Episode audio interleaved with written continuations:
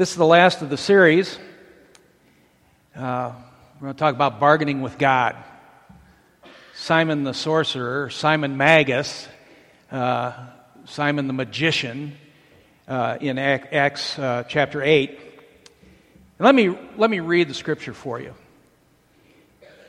Doctor Luke writes, I don't know how many of you know this, but uh, the, uh, Luke, the apostle, wrote the book of Acts. And he says, many evil spirits were cast out, screaming as they left their victims. And many who had been paralyzed or lame were healed. So there was great joy in that city. A man named Simon had been a sorcerer there for many years, amazing the people of Samaria and claiming to be someone great. Everyone, from the least to the greatest, often spoke of him as the Great One, the power of God. They listened closely to him because for a long time he had astounded them with his magic.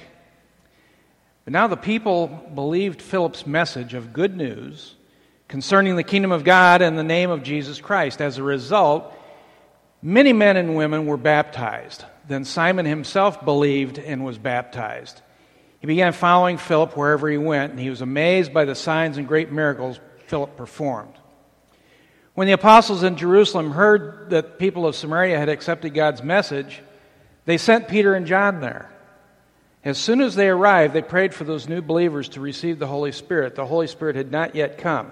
And we talked about this this morning, about the Holy Spirit's uh, ministry. Then Peter and John laid their hands on these believers, and they received the Holy Spirit. When Simon saw that the Spirit was given when the apostles laid their hands on, on people, he offered them money to buy this power. He says, let me have this power too, he exclaimed, so that when I lay my hands on people, they will receive the Holy Spirit. But Peter replied, may your money be destroyed with you for thinking God's gift can be bought. You can have no part of this, for your heart is not right with God. Repent of your wickedness and pray to the Lord. Pray to the Lord, perhaps he will forgive your evil thoughts. For I can see that you are full of bitter jealousy and are held captive by sin. Pray to the Lord, pray to the Lord for me, Simon exclaimed, that these terrible things you said won't happen to me. And we ask that God would add his blessing to the reading of, the word, of his word this morning. You know, we've talked about uh, Old Testament people for the past few weeks. And this week I want to look at a very li- uh, a, a seldom talked about, discussed uh, character in the New Testament, Simon. And he was Simon the sorcerer.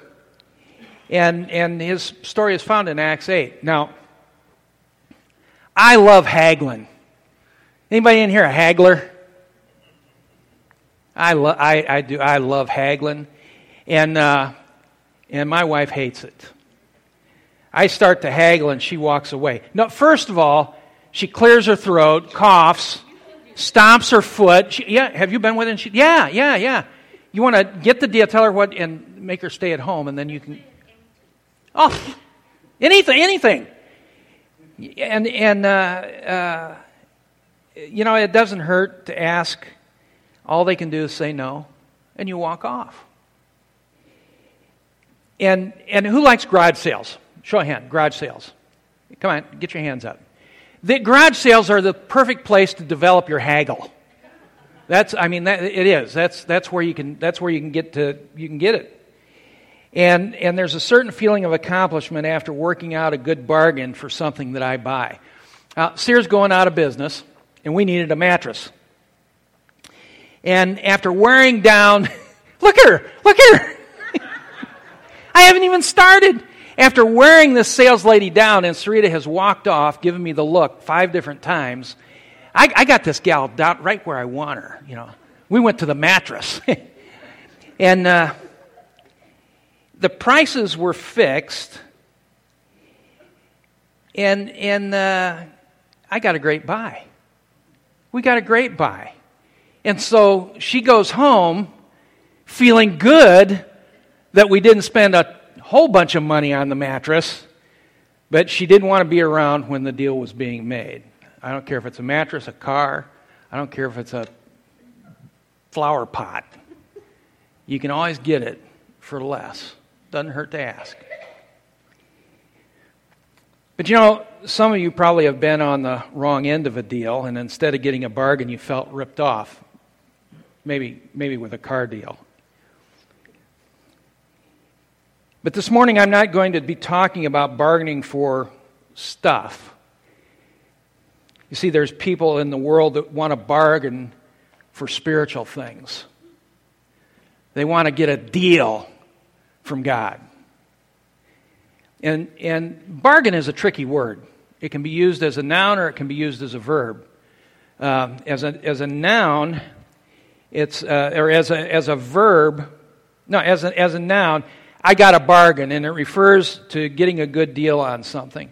When it's a, a verb, you know, I bargained for a keyboard, keyboard, it's working out terms for the exchange of something.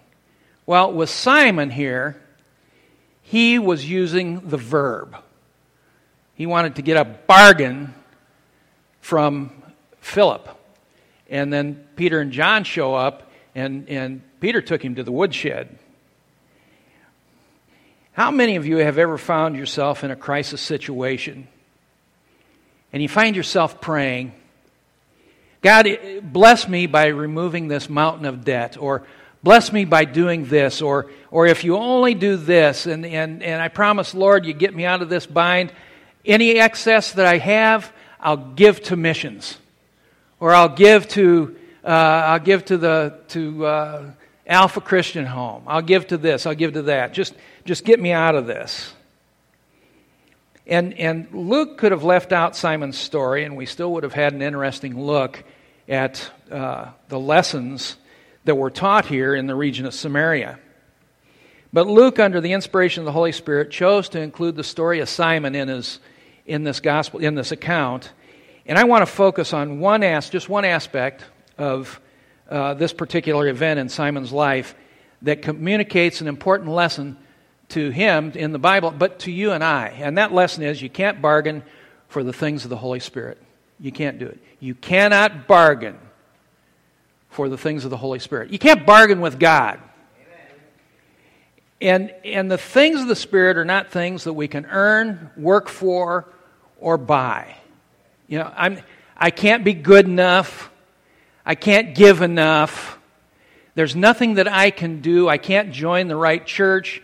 I don't care how many times you get baptized. Whatever you do, you cannot earn anything from the Holy Spirit. It's a gift. And the things of the Spirit are the gifts of God and come by simple faith, belief, and willingness to receive it. And as we look closely at Simon's offer, there are a few things that can be said about, about it that, that highlight why Peter would be giving such a strong rebuke. I mean, Peter was really upset about this. And and uh, in thinking that the gift of God could be purchased with money, he was communicating the idea that the wealth of the world is sufficient for anything. You have enough money, you can get anything that you want, including spiritual things.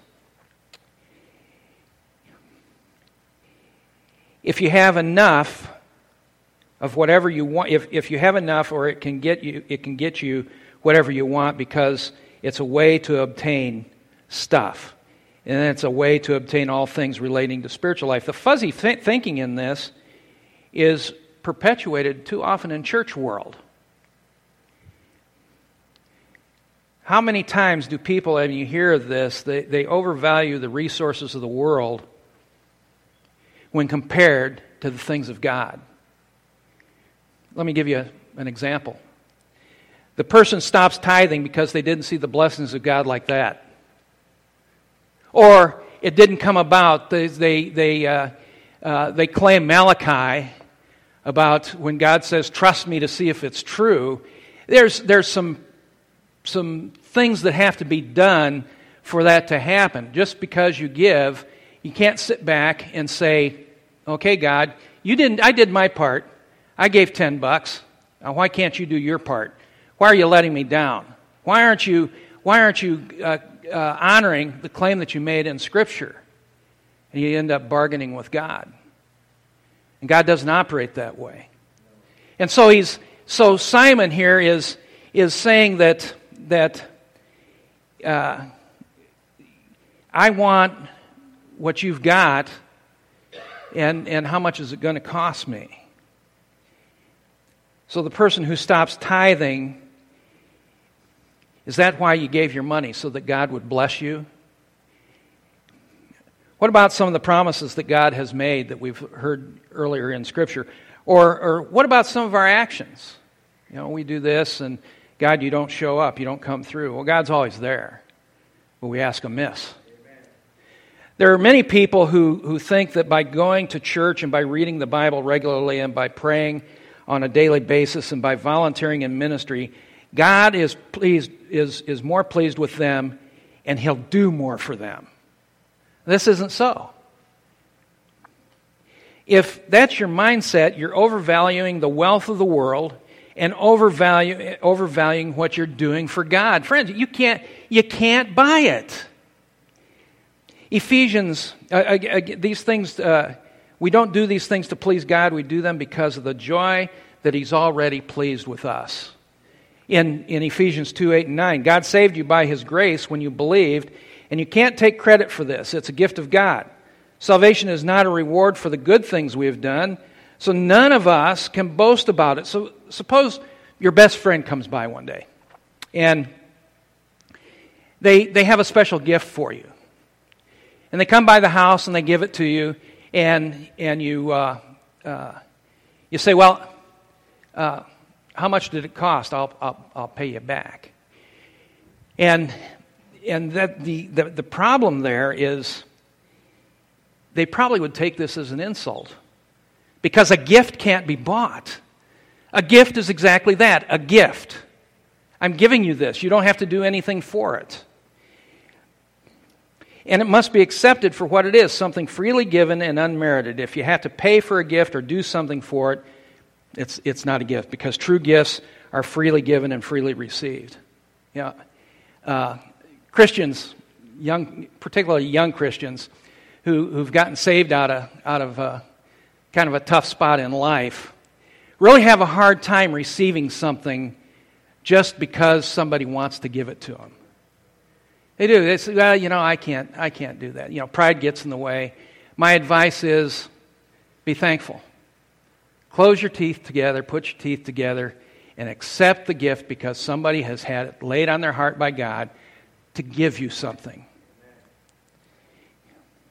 You know, it's the same way with our salvation. Simon failed to see and accept the truth, and God offers us salvation as a free gift. He he doesn't attach strings to it, because it would make it something else.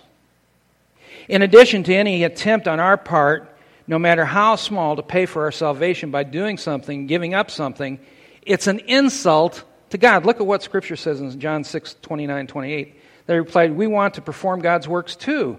What should we do?" Jesus told them, "This is only this this is this this is the only work God wants from you. Believe in the one He has sent." You want to do something for God? Believe. Simon thought he could purchase it with worldly wealth. In fact, he went a step further in insulting God and thinking that he could purchase the ability to give God's gift. So he says, "I want that power." And he grossly overvalued his resources, and he undervalued the gift of God. Simon perceived Peter, John, and Philip being the ones in control of the power, when in reality, it was God. They were just the conduits. When you look at the story, you can't help but wonder why he wanted to become a Christian. And and uh, think about that for a minute. Uh, it's said that that uh, Simon believed, and uh, I think when you look at uh, when you look at the original language here, it it was not actual belief, but it was intellectual assent. It was agreement, and that's all that Simon did. Simon didn't accept Christ as his Savior. Simon agreed that there was a power, and when he saw this power, he wanted a piece of the action. And so, in so doing, it caused him to make these assumptions that, that God said uh, uh, through the through the apostles that it wasn't right. He traded his, his wand for the cross. He he traded incantations for prayers. He he traded the object of uh, traded being the object of everyone's affections and awe and wonder for being a servant. And he didn't like that. And when you read the whole story, you see Simon just wanted power. And he was a man who wanted to trade one power, magic, for another. I'm astounded by people who can do who can do magic tricks. I mean, it, and and true magicians will tell you this is sleight of hand. This this there's nothing to it. If you learned it, you could do it too.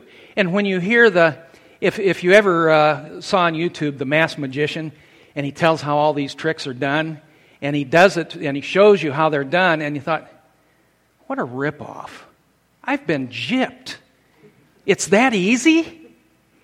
And and that's exactly what Simon, as the magician, was doing. This wasn't true power. It was sleight of hand. It was fakery. He wanted to trade his, his magic for God's power and put it under his control. So he looked and he saw Philip healing and teaching and doing all sorts of wonderful things through the power of the Holy Spirit. And he wanted that because he wanted that name. He wanted that notoriety. He wanted the ability to impart the Holy Spirit and use the power of the Spirit for his own gain. He was going to charge for it.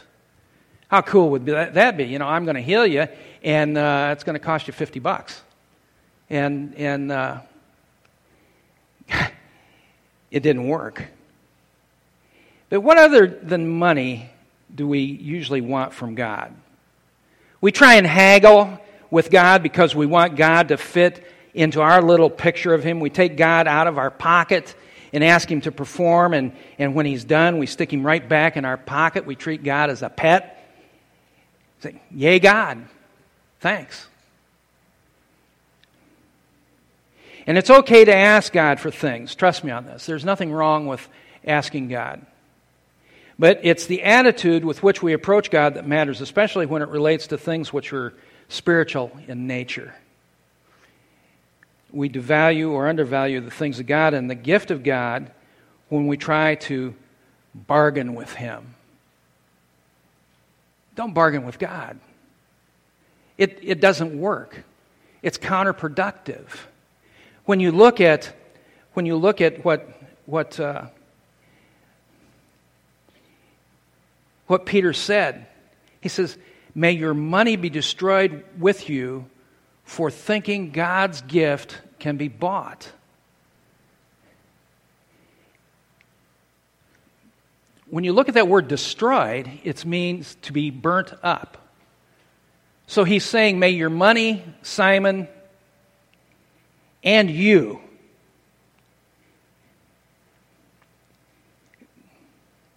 Uh, be destroyed. You can have no part in this, for your heart is not right with God. You know, this is God speaking through Peter. And he's saying, your heart's not right. Now, I tease you guys. I tease I tease you all the time, you know, that your head ain't right, or you need to take your medication. That's teasing. But never, your heart's not right with God. And and so he says, repent of your wickedness and pray to the Lord. Perhaps your evil thoughts will be forgiven. For I can see that you're full of bitter jealousy and held captive by sin. I mean, everybody and their brother thought Simon was, was the be-all and end-all. But Peter, with laser focus, bore right into his heart and saw what he was made up of, saw what he was desiring. He he uh, he was able to to really slap him and say that, you know, you're going to perish with your money, but, you know, pray that pray that God will forgive you and you'll repent. And yet, look at what Simon says. Pray to the Lord for me. I don't want anybody praying for me for a problem like that. I mean, pray for me, intercede, But don't pray for me because I've got a problem in my life and I ask you, rather than me praying to God myself. Pray to the Lord for me that these terrible things you said won't happen to me. Now, is this a man of God? No. No. This is a man who had a saw an opportunity to capitalize on this thing called Christianity. And there's a lot of Christians that do that. You know, they'll they'll uh, they'll jump through whatever hoops uh, there are for a woman, a relationship. They're thinking that, hey, if I'm a Christian, I'm squeaky clean, and you're gonna you're gonna fall madly in love with me, and uh, I'll I'll I'll do it, and then nothing happens after that. And not only is their faith shallow, the relationship becomes shallow as well. So, wrapping this this this whole thing up,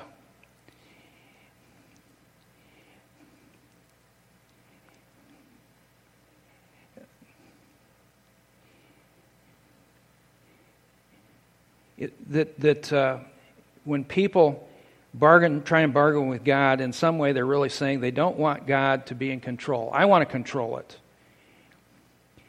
and they're really they're really saying they have. They have to offer, what they have to offer is greater than what God has to offer, but hoping they'll get something, a better deal in return. So they're, you know, let's make a deal, and that's what they're doing. They're saying to God, let's, I, I want to make a deal with you. And and when this takes place in a person's life, it's often the very thing that people are bargaining with that drags them down and away from God. A person could say, Lord, it would mean everything to me if I could have this job. If I could help you get this job, if I, if if you help me get this job, I promise to volunteer in Sunday school for the rest of my life. And the problem is that if you don't get the job, you start to think, well, maybe I didn't offer enough. Maybe I've displeased God. Maybe, notice what's happening. The person becomes more and more consumed with getting something than in what he's doing for God and allowing God to do with him. Peter proclaims to Simon that, that he'd have no part or share in the ministry because his heart wasn't right before God. And and and he his heart wasn't right because he overvalued wealth and undervalued God's gift. It was his pride and bitterness that uh, Simon approached the apostles with his offer. And it was in his pride that he thought the Holy Spirit was under the control of the apostles and he should be able to purchase this from them. You know, everybody has a price, right? Everybody has a price. You you uh, offer enough money or enough stuff or enough talent, enough service, you get whatever you want. Not so with God. And that's why Simon would have no part of the ministry of the disciples, for it's a ministry of the humble, not of the proud, a ministry of the meek, and that of the, uh, the, of, of the surrendered. It belongs to those who've given up control over their lives and exchanged it for the life of Christ. Anytime a person bargains with God, they're really doing it, doing it out of a heart filled with pride. And why do I say this? Well, because they're thinking that they can influence anything that God can do by what they're willing to do in return. And that, my friends, is the ugly head of pride. Uh, I want to emphasize, I'm not saying that we shouldn't ask God for things, that we shouldn't communicate our needs to Him, that we shouldn't intercede in prayer for others. But what I am saying is don't bargain with God. Present your request before Him and leave the rest up to Him. And He'll work it out in His timing. Peter had a great rebuke for Simon, and it speaks for all of us who recognize a little Simon in our lives as well. But he holds out some hope. He says, repent of your wicked heart and pray to God. He says, perhaps the Lord will forgive you. And and no one else but God. He had to come to the well, he had to come to the uh, before the Lord in repentance. He had to surrender his life. He had to take that step of belief. He had to receive God's forgiveness. That's what Simon needed to do, and he rejected it. And there may be some of you here today who recognize you're bargaining for the things the spiritual things in your life. And I hope that you've been warned off by, by the life of Simon. Maybe you've overvalued the wealth of the world. Maybe you've undervalued the gift of God. And if you find yourself in this position, you need to repent and pray to God this morning for His forgiveness. Let's pray. Lord, I, I do thank You so very much for Your Word. I thank You, Lord, for this account in the life of Simon the sorcerer. Lord, it's a it's a tragic story when we hear of people who who have tried to trade their talents, their money, their their position for the things of God. And Lord, we look at that and we see that, that it's it's the source is, is, is pride. And Father, may we not be guilty of having a proud and haughty spirit. But Lord, that through Your example, we seek to serve You and praise You and honor You for all that You've done for us. Lord, I would ask today if there is one here that does not know Jesus as their Savior. May this be the day that they come to that place and say, Lord Jesus, I, I've kind of I've kind of been playing this bargain game with God, and I, I, I don't want to do that anymore. I want You to be the Savior of my life. Forgive me of my sin. Come into my life and save me. I believe when You died on the cross, You died in his place, in, in my place, that I might have eternal life. Thank You for the gift of eternal life, Lord, and and I praise You for it all. In Your Son's precious name, amen.